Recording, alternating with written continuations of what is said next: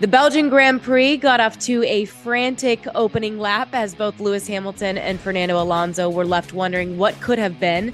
Max Verstappen left us asking ourselves, is this man even human? I don't know at this point. And how long will it be until we get bored of Ferrari's strategic blunders? All this and more on Unlapped. Anytime he's involved in an incident or a collision, I'm always like, oh my, of course it was. Oh, let me see the replay. It wasn't his fault. I'm not sure if you put Leclerc in the same car as Russell, he'd beat Russell. He's just found this setup that makes it work, and it is just a joy to watch. Wie heißt die Mutter von Niki Lauda? Mama Lauda, Mama Lauda.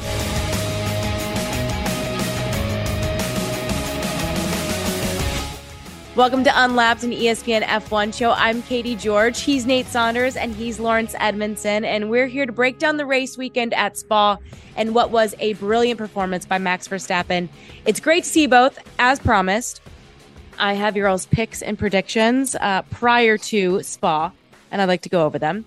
Laurence projected that Lewis Hamilton was going to finish first. Uh, that's a, Yeah. a wah, wah, Charles Leclerc second in P2 Yeah. and George Russell in P3. Do you, do you want to jump in here, Laurence, before we get to Nate's selections? Well, I can't really defend that other than to say that it would have been very exciting if it happened, wouldn't it? I Yes, it wouldn't would have been a brilliant race. And I think I said I didn't underplay how good Max would be. I just thought that he would have some sort of problem, and they did have to change his engine.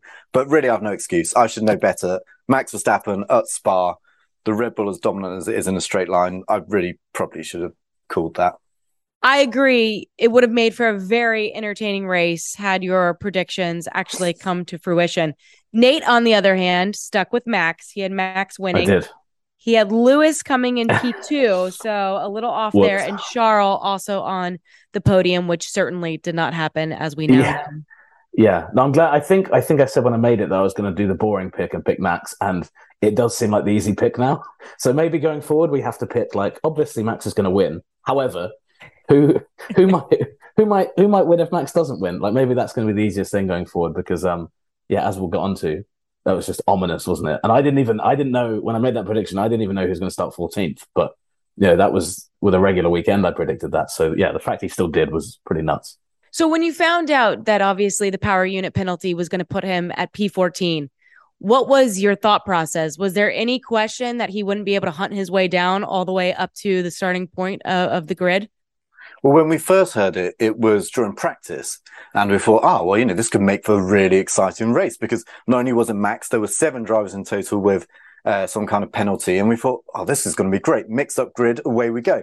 But then we got to qualifying, and Max, with one attempt in Q3, not even the usual two, just one attempt, went out there 0.7 seconds faster than Carlos Sainz, who was doing everything he could with a car set up to be on pole position. Meanwhile, Max obviously had his car set up for the race because when he got to the race, he demolished the field. So, yeah, we were hopeful that we would get a thriller of a race, you know, with Max potentially winning it from 14th on the grid. But when we saw the qualifying pace, the penny kind of dropped. You know, this was going to be a one man show, and that's what it turned out to be. Yeah, it truly did. Gosh, it was unbelievable watching that from start to finish. Just a masterclass. It was brilliant. Think of all of the buzzwords that you want. It was a brilliant performance by him and Red Bull overall. Remember, if you're watching on YouTube, like this video, leave us a comment on what you want to see more of, and don't forget to subscribe to ESPN for more F1 content. And if you're listening, hit us with a five star review wherever you get your podcast so more people can find us. Okay, before we just jump into all the details of the Belgian Grand Prix, let's hit some news first.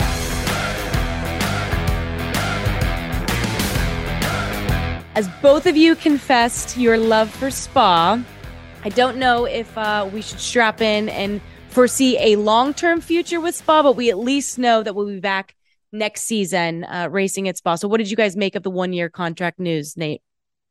Yeah, it was. I mean, encouraging. Like we, we were pretty. We, we weren't sure what to make of it, were we? When we spoke last week, it did seem like it might be the last race. It's good news, but I think there's still a massive question mark. It's great that Spa's going to be on next year, but you're right. That one year deal. If you look at everything else Formula One's doing around every other race, you know, Bahrain's getting a 15 year deal. I think Qatar and Saudi both have 10 years. So this is very much a one year deal. We believe because the South Africa race at Kyalami is not ready yet. So as good as it is for fans of Spa for next year, long term, it's really difficult to see where it goes. So hopefully they can find some space on it. But I think we touched on it last week, didn't we? That F1's basically running out of three weeks to put these to put some of these races. So uh, good news, but I'm still very skeptical long term. But it's a good thing because we'll get to go back there one time next year, um, and hopefully by then, you know, some common sense has prevailed, and you know they can talk about saving Spa because I think that in the lead up to a lot of these races, there's a lot of you know people say, "Oh, this race isn't going to be here," and then you get to it or you get to the week of it, and it seems like that's when F1 takes action on trying to keep it or not. So it's good that it's still around because it means it's still in the conversation. It doesn't just drop off the calendar and kind of out of sight, out of mind. I think that's going to be a very good thing long term. So yeah, hopefully, I'd love it to stay on for as long as it can, but we'll see. One year is good enough for now, and then we'll go from there. Laurence, what do you think would need to happen for them to enter into a long term agreement after this one year deal? Um, I think there'd have to be fewer options elsewhere. So South Africa, I think there's still some optimism that even though it's not going to happen next year, it could happen in future years. And really, as we talked about before, F1 is up against the limit, this 24 race limit, which is part of the regulations. Essentially, it's what they've agreed with the teams. They can't go beyond that. So something would have to change. And I don't know. I I feel like if there's enough pressure from everyone that you know these these tracks should remain there, then that might just do it. Uh, certainly, if it comes from the fans, because ultimately these decisions, you know, the, the fans are the future of the sport. They need to be watching it to be able to get money out of the back of it. But of course, these circuits are offering huge amounts of money as well. So it's a it's a tightrope everyone's working uh, walking, but they've got Spa for another year. That's a start. I feel kind of bad because we really hyped up Spa, and if anybody watching it for the first time, like, what, what, why are they talking about how good this race is? Because Max went and dominated. But obviously, if the cars are a little bit more evenly matched, and you know we don't have a driver on the exceptional form that Max is on, you can get great racing there, and above all else, you can get overtaken. We saw that. So hopefully it will stay. But yeah, it really it needs um, there to be space on the calendar, and ideally it needs Spa to be able to come up with a financial package that is mm-hmm. enough for F1 to want it to want it to be on. And anyone who anyone who watched F1 started watching F1 last year hasn't just had this race; they've had three laps last year in the rain. So trust us, Spa is better than the last two years have have made out. It's much yeah. much better than that. You've heard it here first. Uh, there's also some drama off grid. Uh, per usual uh, with the sport. There was a lot of excitement last week when Porsche finally made its announcement with its trademark that it was entering Formula One. And now, Laurence, it kind of looks like Red Bull has gotten cold feet and might be pulling out of the deal. Is that a fair assessment at this point? Yeah, there's certainly some discussion within Red Bull over which way to go in the future. Um, the plan, as we know, because it was filed uh, in the Moroccan antitrust legislation kind of area where, where we managed to get a hold of hold of what they were planning, was that Porsche would come in buy 50% of Red Bull Technologies, which owns the Red Bull F1 team. And then they would come in and they would partner with Red Bull. So you'd have a Red Bull Porsche F1 team. You'd have these engines, which are going to be built at Milton Keynes at the Red Bull factory. They would be branded Porsche. And then uh, you would have this kind of combination, these two great brands working together. I think there's still within certain parts of Red Bull a lot of enthusiasm for that.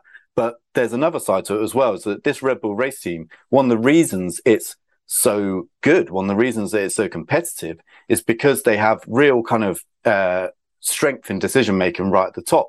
And if you bring in Porsche, you're going to dilute that. And this is the concern: is that if they can't quite get the voting mechanisms working, you know, of who gets the final say, how much say does Porsche get, how much say does Red Bull get, can someone like Christian Horner, who's the team principal, and Helmut Marko, who's been a long-term Red Bull advisor to Dietrich Mateschitz, the owner of Red Bull, if those people can't make the decisions they need to make to turn this into a team that continues to uh, compete at the front, then you know maybe that's not what the team needs. So there's definitely some discussion within, and then there's talk of maybe Honda wants to stay on. Of course, mm-hmm. we were expecting. Well, we saw Honda pull out of Formula One. They're still building the engines for Red Bull until 2025. But now, you know, there's some talk in Japan again because of the success they've seen with Red Bull, of course, winning a championship last year, well on their way to winning a championship this year. Maybe Honda want to actually take a bit of it, a bit of that back and use it. So it's it's really teetering on an edge, and it seems like some people in Red Bull want one thing, some people want another. Of course, this question was asked to Christian Horner, and he said that from 2026 they will use Red Bull powertrain engines. So he mm-hmm. confirmed that they will be built uh, in that plant that is currently being kind of developed at Red Bull's Milton Keynes factory. But he couldn't say at this point what brand would be on them. Will it be a Porsche brand? Will it be a Honda brand? And he really kind of took a step back from that. And so at no point have Red Bull or Porsche really confirmed this, but we've had enough little hunts, uh, hints, sorry, uh, l- l- like you said, with that finally trademark, you know, going there. Um, so there's been little bits here and there. And of course, news this uh, weekend just gone that Audi is coming in. Another open secret, if you like, in Formula One. We knew Audi were going to come in at some point as a as a power unit manufacturer, but they're doing it very differently. They're setting up their own power unit uh, factory in Germany, and of course, to do that and to get enough time to put everything in place, they needed to get that rolling now. So they've done that. Whereas the Red Bull situation is slightly different because Porsche could still come in at a later date, put their name on the Red Bull car on the Red Bull engines and participate that way. But it's a really interesting moment because Porsche, you know, their brand really does fit with F1 in many ways. Of course, we think mm. of them as sports cars, we think about performance, but also they're really going for sustainable fuel. They've just built a sustainable fuel factory in Chile. Uh, you know, they're really going down this road, which F1 is also keen to go down uh, from 2026 onwards. So there's some synergies there. It all seems to make sense, but something at the very last minute has stopped it being announced. And so no doubt we'll find out in the coming months exactly what that is, but there is a few signs that there's a few cold feet uh, you know, from either side, and they just can't quite get this deal finalized and over the line. And so, what exactly does Audi's deal actually entail when they're going to enter in 2026, Nate? So, yeah, that's one thing that we're, we're not 100% sure of. We expected, so when Laurence and I heard about this deal, we said, oh, okay, well, it's going to be announced with a tie up to a team. We thought it was going to be Alfa Romeo. Uh, we didn't get that. We just basically had Audi is going to enter, and they're still working on that you know that that team tie up on the side. So it seems like they're going to buy. So Alfa Romeo, obviously, the, the team itself is called Sauber. That's what it raced mm-hmm. as for many years. So as far as we know, that's the plan, and that's where they're going to come in. But it was interesting that Audi announced without that part of the deal there. I think F1 was keen to to get Audi's commitment on board and say, look, we've got Audi coming in. So it's a huge news story for F1. It's a really, really positive story. So the longer they waited, the longer and longer they waited, you know, there's it, it just creates more doubt. So we're not too sure, but I, it, everything I've heard, and I think everything that Laurence has heard as well, is that Alfa Romeo and slash Sauber is going to be where they go in, um, okay. and it makes sense. It makes sense to go in there as well. Um, you know, obviously, up until now, it looked like Porsche were going in on the Red Bull side, so that's always been a, an easy way in. Michael Andretti, American team owner, tried to buy Sauber last year, was unsuccessful. I think you know maybe Sauber knew that you know there was the Audi interest there. I'm not sure, but that's been a you know a team or an entity that has been looking maybe not actively looking to sell but has been the subject of quite a lot of takeover rumors over the past few years. So definitely is the it's kind of the most sensible place to to look for for them.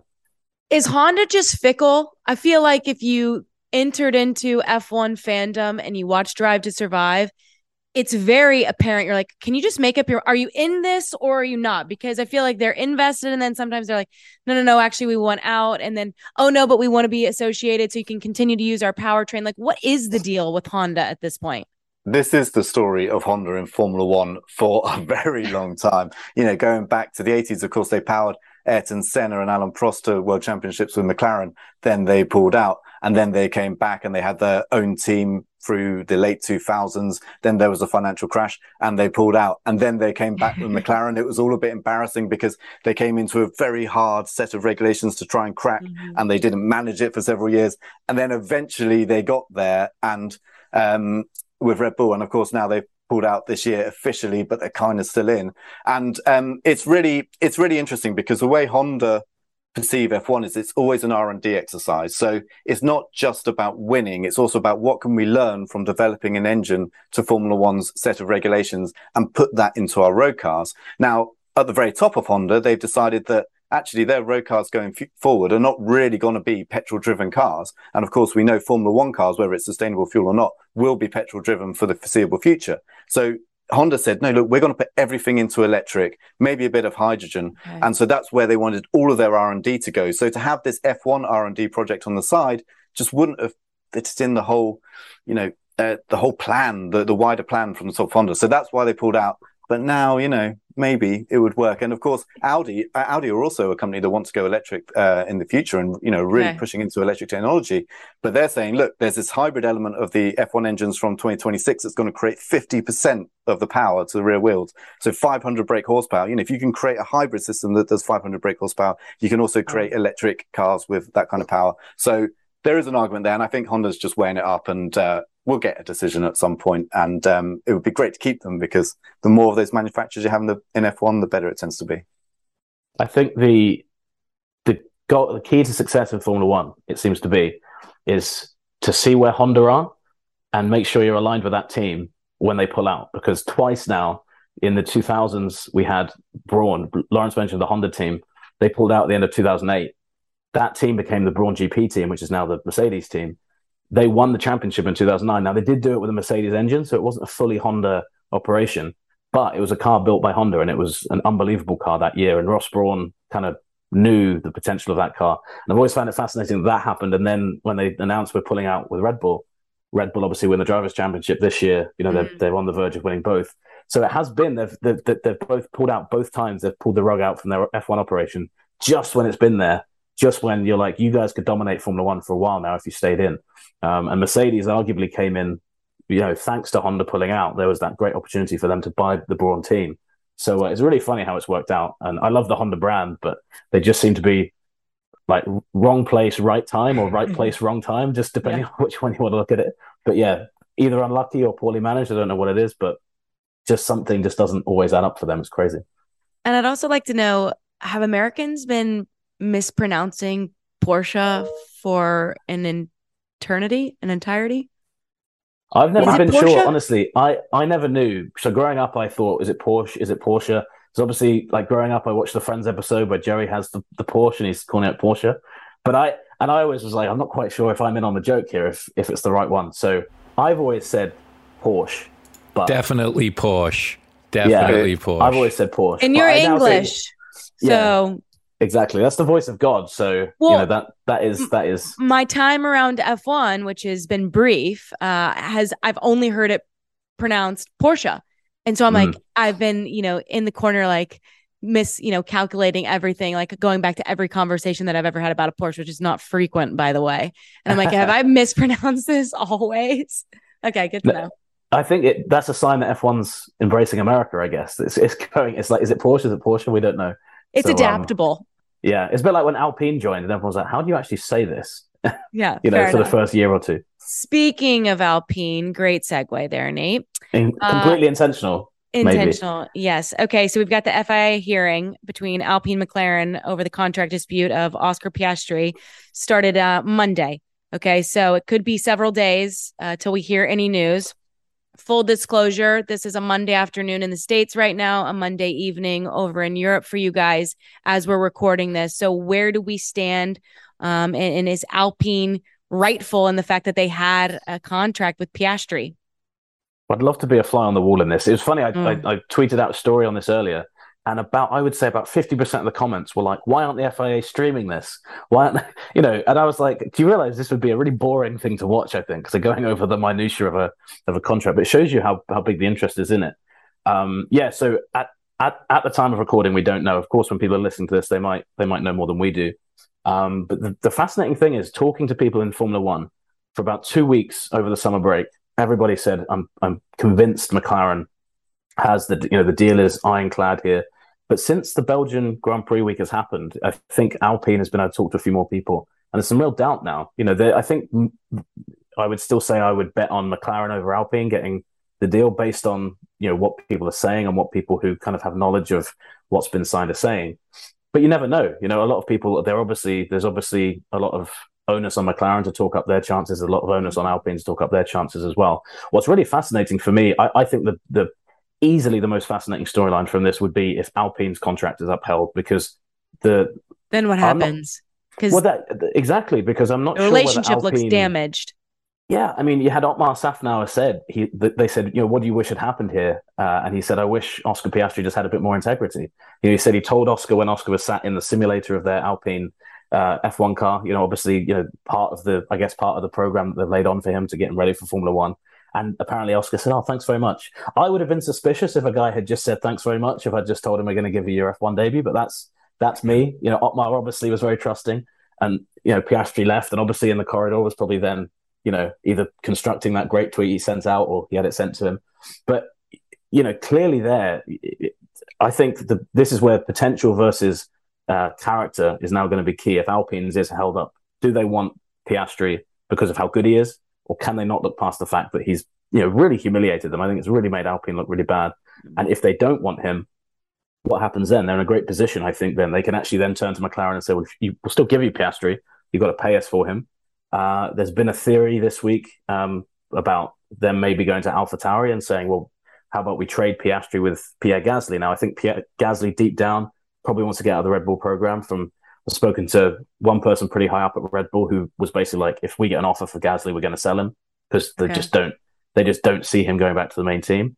So it would put Alpine in a really strong position. I think they'll still be in that strong position if if Piastri goes to McLaren, but it won't be quite as strong because they won't be able to use use Piastri as a pawn. But I think they'll still be in the running for kind of Ricciardo or for Gasly, um, by the sounds of it. So really fascinating, and um, I quite like. I think that there should be one contract dispute every year in Formula One because I think it's great. It's just fantastic to not know who's who's going where. Uh, and the fact that you know they then have to turn up at the team that they've just spurned, I think it's great. The last few weeks have been have been awesome. So um, that's where we stand at the moment. Of course, okay. um, this is likely to be settled by the time of the Zandvoort race, um, but it could it could take a while. I, I, was told it could take 48 hours, could take 72 hours, and that was okay. kind of Monday midday Europe time. So we're talking into Wednesday, maybe into Thursday. The teams will want it sorted. You know, they don't want that dragging on because also they have drivers ringing them up saying, you know, is there do you have a seat for us next year or not? So I think all parties want to get it sorted as quickly as possible, but it's not quite as simple as, as that. If anything, it means the two of you are going to get glorious quotes again at Zandvoort uh, as you get there, because we should hopefully have a decision as to where Oscar Piastri will likely drive next season. Okay, let's take a look at how things played out in Spa this past weekend. Passion, drive, and patience. What brings home the winning trophy is also what keeps your ride or die alive eBay Motors has everything you need to maintain your vehicle and level it up to peak performance. From superchargers, roof racks, exhaust kits, LED headlights, and more, whether you're into speed, power, or style, eBay Motors has got you covered. With over 122 million parts for your number one ride or die, you'll always find exactly what you're looking for. And with eBay Guaranteed Fit, your part is guaranteed to fit your ride every time or your money back. Because with eBay Motors, you're burning rubber, not cash. With all the parts you need at the prices you want, it's easy to turn your car into the MVP and bring home that win. Keep your ride or die alive at ebaymotors.com. Eligible items only, exclusions apply. This podcast is proud to be supported by Jets Pizza, the number one pick in Detroit style pizza. Why? It's simple. Jets is better. With the thickest, crispiest, cheesiest Detroit style pizza in the country, there's no competition. Right now, get $5 off any eight corner pizza with code 8SAVE. That's the number eight, S A V E. Go to jetspizza.com to learn more and find a location near you. Again, try Jet's signature eight corner pizza and get $5 off with code 8SAVE. That's the number eight, S A V E. Jet's Pizza. Better because it has to be.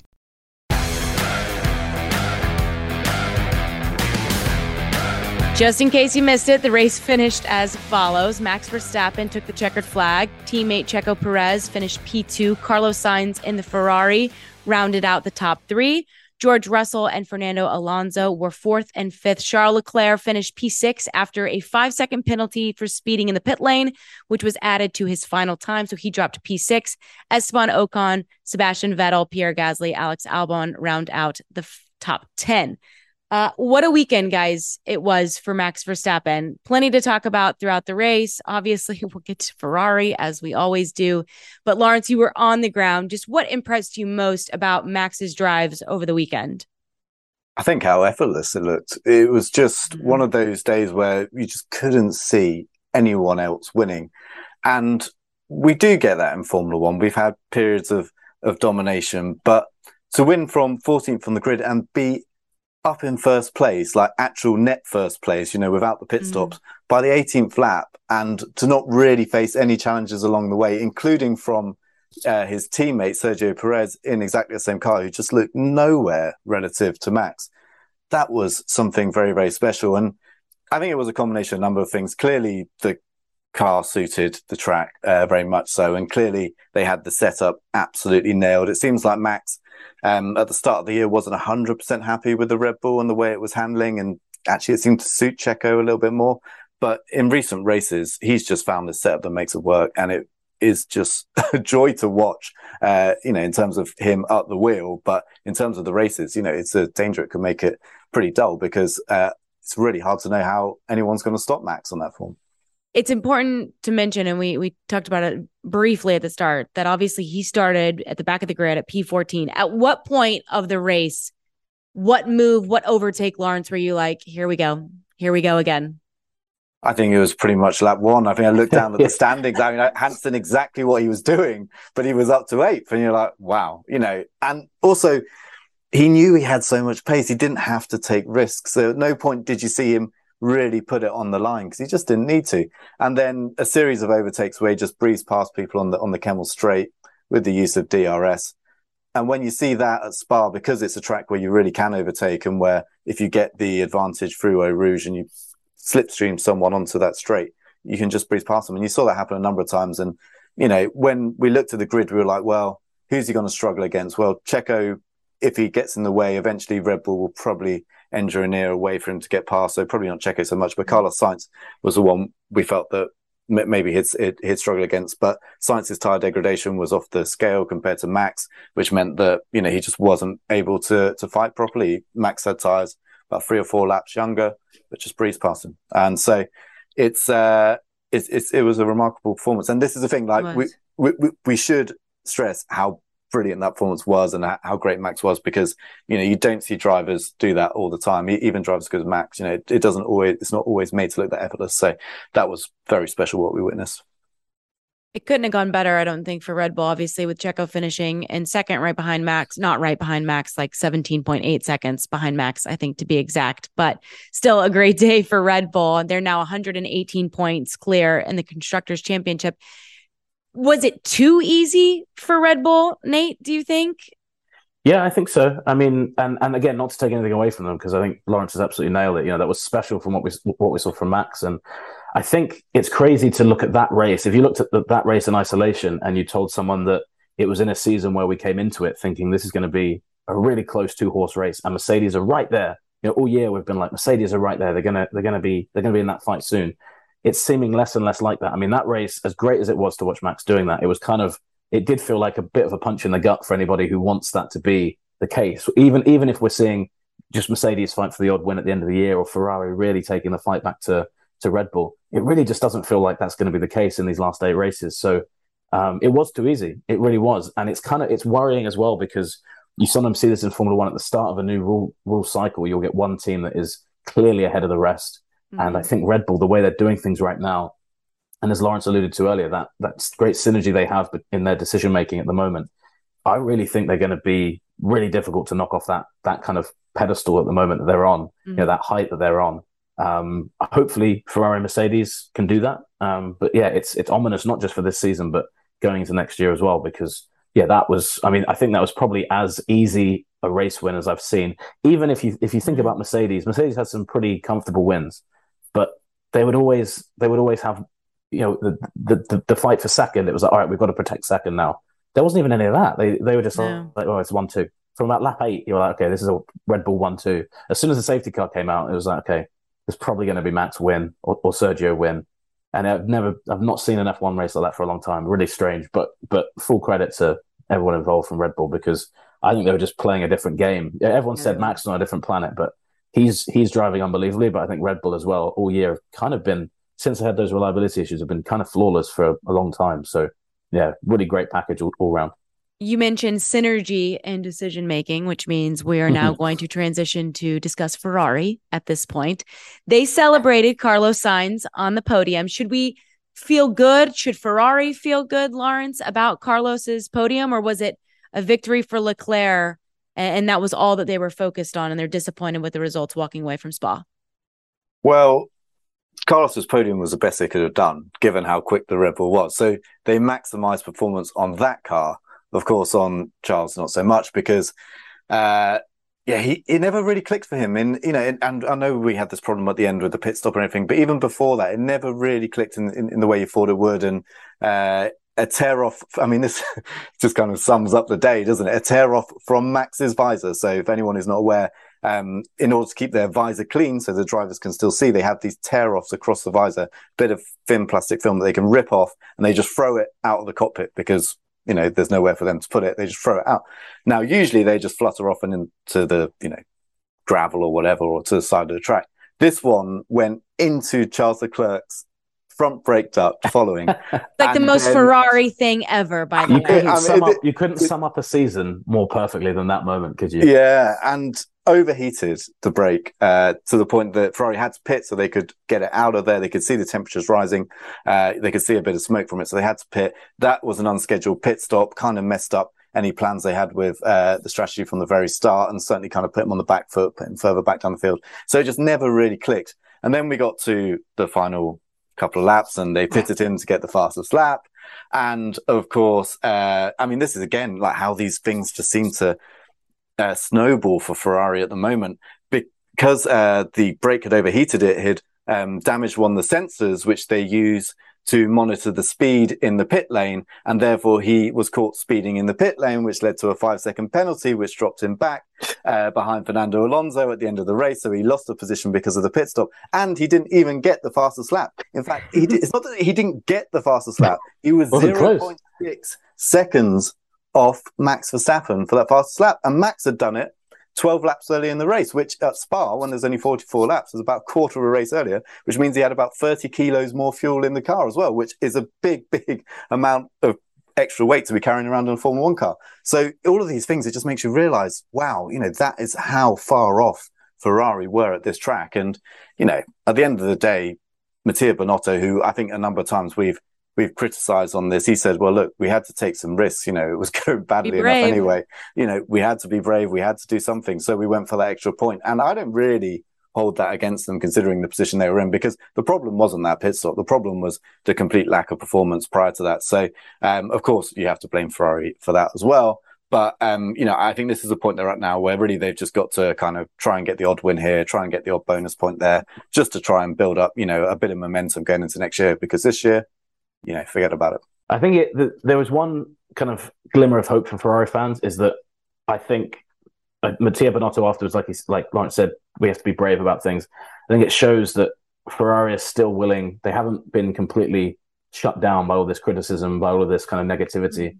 They're still actually happy to go for things. I know it didn't. It it worked out in a completely Ferrari 20, 2022 kind of way. It just everything that could have gone wrong did go wrong.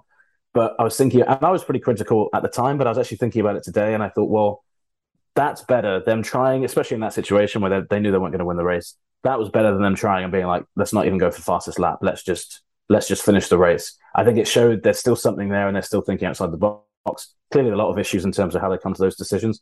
Like the way they talked to Leclerc, and they were like, they kept saying question at the end. It sounded like a Destiny's Child song. Um, they just kept saying question at the end. I was like, what are you doing? Like, so I don't know what's going on there, but I think if you want to, if if we can put finally put a positive spin on Ferrari, I would say that that at least they're still trying these things because they could have got to a position where they're just like, let's just finish this race and go home. Um, maybe I'm really clutching at straws, but you know, I'm trying to get some positivity to. I appreciate the positivity. Yeah, I appreciate the positivity. It's been a best, while but... since we've been positive about this team uh, on on this pod. So I'm going to step outside of the box. So please follow me just for a moment. Could we see Charles Leclerc leave Ferrari and head to Mercedes if and when, and I don't want to see this happen anytime soon, but if and when Lewis Hamilton retires? Love the idea. Do um, I do. I mean, Leclerc and Russell would be great. And I mean, I'm going to be controversial, and people listening might might hate this, but I'm not sure if you put Leclerc in the same car as Russell, he'd beat Russell over the course of the season. I'm not. I'm not sure there's so many little things that happen. I'm not quite sure if Leclerc is as good as we all want him to be. I think he's great, but is he is he at that level? But in terms of Mercedes, we wondered this a few years ago when he signed first to 2024, then to 26. Like tied down to, for a long, long time to Ferrari, and getting out of those deals in Formula One is difficult. Um, I thought the same when Lando committed to such a long time with McLaren. You put so much faith in a team that at the moment isn't in the right place. Um, so I don't know. I'd love to, I'd love to think Leclerc has the ability to get out of a deal like that, but um, I'm not sure. You know, when with every year that's in a deal, I always think it kind of you add 25% chance of them not being able to get out of it. That's just way because of how many clauses are inside and how much money it would take to get them out of it. So maybe Laurence is more optimistic for me, but I feel like he's committed to being Ferrari's guy for at least the foreseeable future. And I can't really see him. He doesn't seem to at the moment have that appetite. Maybe he will by next year or the year after. But yeah, I can't see it. I'd love to think he could do it, but I just don't know. Well, it depends uh, how long Lewis stays, doesn't it? Because if Lewis stays until around 26, then mm. potentially yeah, Leclerc can make that swap. And look, if he's a free agent, he's a free agent. You know, he will look at his options. And by then, we might have a situation where Mercedes are more competitive. I think right now he's actually at the right place. You know, despite all the problems Ferrari's had, of course, maybe Red Bull would be a slightly better place. But outside of Red Bull, he's at the right place because Ferrari have the next most competitive car. And, you know, they're in a position where they should be able to build on that in the future years. And some of the issues, the, reli- uh, the reliability to some extent, but also the strategy issues. Those are stuff you, you can solve, you can learn, you can progress with a lot easier than just making the car faster. So he's not in a bad place. I think the other thing with, with Charles is that we think of him as a Ferrari driver because he went through that Ferrari Junior Academy, but you have to be careful with that because remember Lewis Hamilton oh, once upon a time was a McLaren driver. No one could ever see him leaving McLaren. Mm. And then when he decided to do that, and this was before Mercedes had had the recent success that they had, um, everyone thought he was mad. They thought, you know, going from McLaren in 2012, where the team had won races to Mercedes, the team that had won one, I think, that year, you know, was just uh, bonkers, but it built something. So I think if Charles can look at the horizon when his contract is coming towards the end and pick a team that has all the ingredients for success going forward, I don't see any reason why he wouldn't leave because all these drivers are there to win world championships. And if he's been there that long and he hasn't done it with Ferrari, then he'll be looking elsewhere, I think. Well, let's stay here and continue to discuss Lewis Hamilton and the weekend that was. Uh, incredibly frustrating, I think, for him at Mercedes. They looked way off the pace in practice and qualifying. It was reported that Lewis had stayed until midnight, I think the night before the race, working with the team, trying to figure out how they could win. And, you know, in a matter of seconds, it was all over within a few corners when he had his collision with Alonso that put the Mercedes out of the race. You know, what did you guys make of not only the decision to kind of turn in, he said he was in his blind spot, but also his reaction post race as well. Yeah, it's rare to see Hamilton make those kind of mistakes. I think mm-hmm. I was surprised they didn't, you know, investigate it further. I, I like the reasoning. It, we saw the stewards go a bit too far into the weeds of investigating things like that, especially on the first lap. Um, but yeah, you know, it, it really, it really was him just kind of turning in. Alonso had no space. Um, we can get onto the the kind of Hamilton Alonso two or three or four, whichever chapter their rival this is now. But um, I don't know really where that comes from with Lewis because this year, you know, he's kind of been, you know, Russell's been so so consistent, so solid, and we know how good Lewis is. You know, a few years ago, the superlatives that we were using to describe Max a minute ago, we were talking, we were using them to describe Lewis. So I don't know whether that just is is just a small mistake, whether it comes out of you know this eagerness. I think he probably could have, you know, he he may have challenged Sainz for for third place instead of Russell. I don't know, but um, yeah, it was it was weird. It was odd, and um, yeah, I just think very uncharacteristic of him to to make that kind of mistake. And yeah, that that really like Hollywood style shot of him walking slowly down that path, oh, which bad. you know oh. again kind of sums his year up. I saw loads of memes about that, and you know album covers and all sorts of things. But I think that was really quite a good snapshot. If you think it shows you how far he's kind of come since Abu Dhabi last year. You know, this was a guy who was eight or nine corners away from winning an eighth world championship had it taken away from him in those circumstances, and now is kind of hasn't won a race this year. He said said on the Friday, I think he said, "I'm not gonna I'm not gonna be sad to see the back of this car uh, at all," which you can totally understand. So um, yeah, it's interesting to see where his head's at right now. I don't think his motivation to continue is gone, but we've not seen Lewis in this kind of position for a long, long time. So it's pretty fascinating to see how he, you know, he has "Still I Rise" on his helmet is kind of his his motto. So it'll be interesting to see in Zandvoort, you know, Max Verstappen's home race as well kind of how he rises to that occasion. I'm pretty, I think, you know, he's good enough to come back strongly. But yeah, it was pretty rare territory for him to be in. You know, sometimes you you hear broadcasters say, "Well, he tried to win it in one shot or one swing or one throw in, in just one moment," and it was sad because he had the whole race in front of him, and it felt like he was so he was willing to kind of die on that hill uh, by cutting off Alonso, and then ultimately it backfired on him. Now, what unfolded right then on the radio comms uh, with Fernando Alonso was quite interesting. And obviously, that word then got back to Lewis when he got back to the garage, Laurence. And then he had uh, some comments with the media members after the fact. What did you make of just that kind of back and forth between the two post race? Well, I think Lewis was actually quite respectful up until the point he found out that Fernando called him an idiot. I mean, it's rare that we get a hmm. situation mm. where a driver comes out and says, "Oh, that was completely my fault." It's even rarer that we get a situation where the stewards have decided on that incident no further action needed. It's usually the other way around. The stewards are given a penalty and the drivers are defending themselves. So I think Lewis is very mature about that, and that just says everything about what it means to be a seven-time world champion like him. You know, he's done it all, he's won it all, and look, even guys like him can make mistakes from time to time. So he put his hands up and, and, and owned that. I think with Fernando, heat of the moment, you can kind of understand uh, where it's coming from. But I, I read into that, you know, uh, he can only lead and win from first place.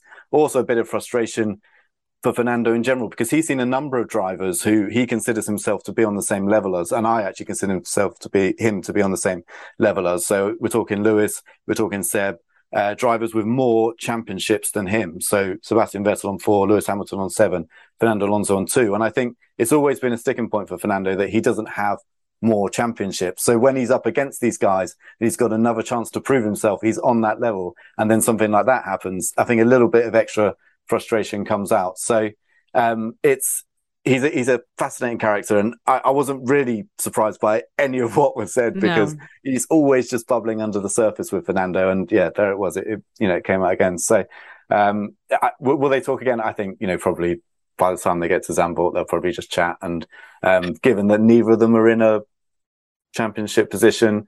You know, I, I think they'll be able to put it behind them and uh, and carry on as they were. I don't think it's going to be the start of another great rivalry because let's face it, at the moment, neither of them are even going for a, a victory, and that's what really sparks the big rivalries in F1. He's great at getting under people's skin, Fernando. I mm. think, and um, you know, he's done that. I mean, he does that all the time. He even had a dig at Ferrari at the end of his interview to Sky.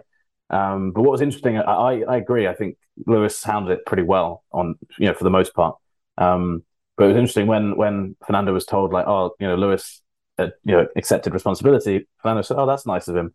That's good to do because obviously he's done it there before with Rosberg in 2016, and you know we've had a few incidents. So he couldn't help himself. You just cut it off to told, say that that yeah, was nice like, of him to just, do. Done. So I I was saying to Laurence. I'm a huge wrestling fan, and uh, I think Alonso is like you know a heel that used to get in the in the in the old days, like a bad guy that you know is really really good, but you but is just always saying you know that thing to just kind of to just kind of poke just to poke the bear all the time. And um, I think it I think it can be healthy. You know, it's good to have those quotes sometimes, but it is interesting. There's that part of the character. I completely agree that he's um that he he because he used to talk about Vettel in the same way. So I absolutely think there's some bitterness there deep down. Um, and also, we always say that on the radio, heat of the moment, you can't judge a driver by what they say. But somehow with Fernando, I don't think that's true. Somehow, I think the guy knows exactly what he's saying at all times. He, you know, he he wants. I mean, one of the things that destroyed his relationship with Honda was he called their engine a GP2 engine when driving at the Japanese Grand Prix a few years ago. It was a huge insult, massive, massive insult to, to Honda. So I've always felt with him that he's one of the guys that I, I don't know whether he rehearses them beforehand. He also did like a we, he did the finger wag at Yuki Tsunoda in Austria, but there's there's footage of him doing similar to Lewis when Lewis had parked up on the run up Blanchimont uh, on the second lap, which amusingly meant Alonso then missed an, an instruction from his, his, engineer to change his engine mode. So he then had to be told to do it again. So he was too busy w- wagging his finger at Hamilton that he missed it. So I've I've said on the pod before, I really I, I kind of this part of the Alonso character I find really fascinating. Um, and yeah, he just um, but I think he, that's the kind of guy he is. You know, he's always going to make sure he kind of has the last say. You know, he always tries to make sure he comes out of something he on top. He has to have the last word. I don't know what his yeah. relationship status is, his marital status. I don't know if he's married, he's got kids or whatever. But like, I would imagine that would be a frustrating part of being in a relationship with him because he seems to always need to have that last say. And to your point, Laurence, through watching Drive to Survive, through being around some of the drivers down in Miami, they never take ownership or responsibility for any incident on track. That's just like you just know they're going to defend themselves. So I did think that that was pretty telling that Lewis, after seeing the footage, was like, "Yeah, I'm going to raise my hand. That one was on me." So I thought that that was um a good way for him to close the book on what was a very disappointing weekend in Spa. But his teammate finished in the top five, uh, continues to get points for Mercedes. Uh, you know, George, I think, has certainly been a bright spot this season uh, for the team. And I think it's worth mentioning, you know, Seb and Ocon both getting some really vital points and hanging around uh, to finish in the top 10. You know, they both had great performances as well. Hi, it's Mike Greenberg letting you know ESPN Bet is ready to take you through all the biggest sports moments this spring. The official sportsbook of ESPN has exclusive offers and markets from Scott Van Pelt, Stephen A. Smith, and me, plus many more. From the playoff intensity to finally getting out to the ballpark, there's no better time for sports fans. Sign up today. New users get a bet reset up to $1,000 in bonus bets if your first bet doesn't win. Download ESPN Bet today. What a play! Must be 21 plus and present in select states. Gambling problem? Call 1 800 GAMBLER. Terms and conditions apply. See app for details. Hear that? Believe it or not, summer is just around the corner. Luckily, Armorall, America's most trusted auto appearance brand, has what your car needs to get that perfect summer shine. Plus, now through May 31st, we'll give you $5 for every 20 you spend on Armorall products. That means car wash pods, protectant, tire shine, you name it. Find out how to get your $5 rebate at armorall.com. Armorall, less work, more clean. Terms apply.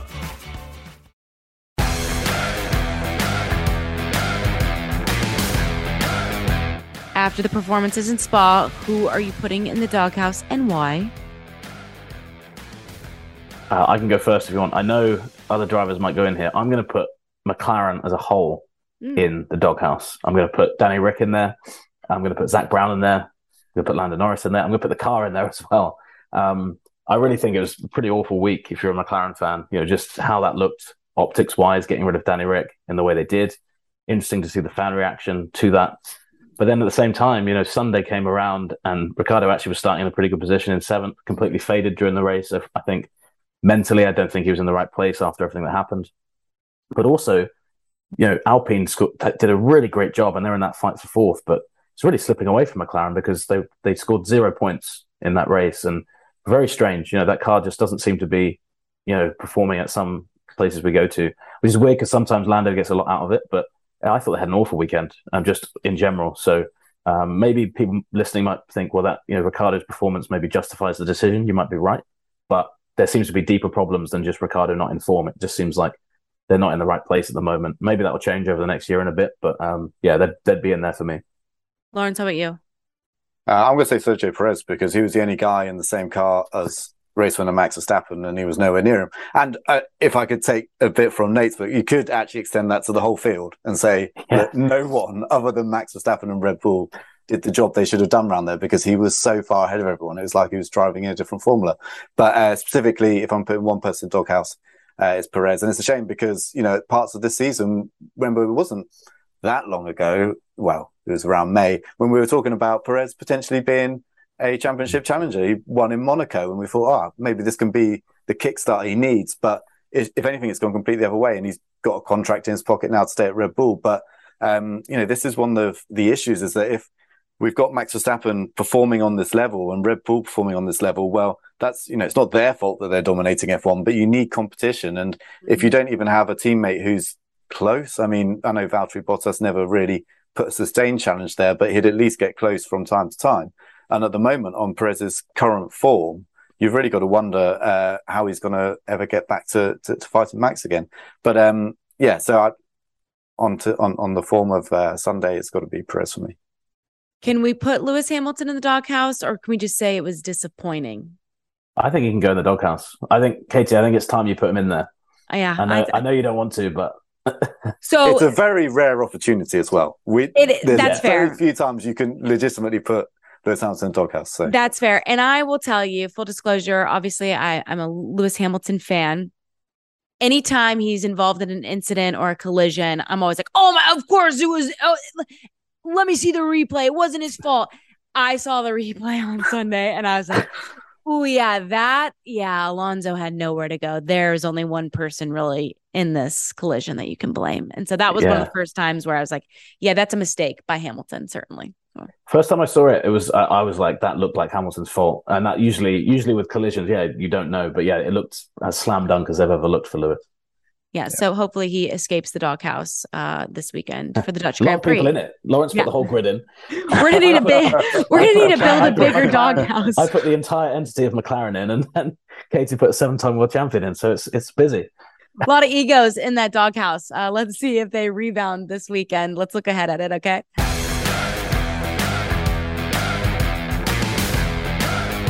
A home race for Max Verstappen, which, if my calculations are correct, if the Red Bull can finish the race, Max would win by about 18 seconds or more. So, what can we expect from Zandvoort, Nate? Well, Zandvoort's kind of like a, a music festival. Like last year, it came on the calendar. So, you're into it. I love it. It's a great place, and you know, it obviously came back for for Max. It, it, it, you know, as soon as Max kind of emerged, we've talked about Zandvoort again. Um, the place last year was just unbelievable. You know, there's music playing all the time. When Max was when Max was on track, it was loud. When Max crossed the line, it was even louder. Um, when when there's there's a slight delay in the media centers, maybe one or two seconds to what we're watching. So we knew it was kind of spoiler alert time. Like Max went over the line everyone went crazy. We were like, well, he's clearly on pole. Yeah, he is on pole by quite a long way. And then he just dominated in the race. That was another impressive. I think Max's most impressive performance last year was Zandvoort. He was just so good. He was like he was in Spa last weekend, just all weekend. Like everyone was talking about the pressure, and he didn't. He didn't feel it. And the Dutch there just adore him. You know, he's he's the reason they're there. Um, so it's you know all, all that orange you see in Austria and Spa, double it, quadruple it, whatever you want to do. It's just everywhere. And if you if you're not wearing orange, I think you stand out in Zandvoort. So um, there, there are some brave Ferrari and Mercedes fans that go, but yeah, m- majority of people uh, Verstappen fans. It's a great place. Really, I, I always say to people when they ask me where do you want to, where should we go for a race? I say you've got to go to Zandvoort. You know, I, I'm not sure if the racing is is the most entertaining you'll see on the season, but as an event, unbelievable. Is the hype true, Laurence?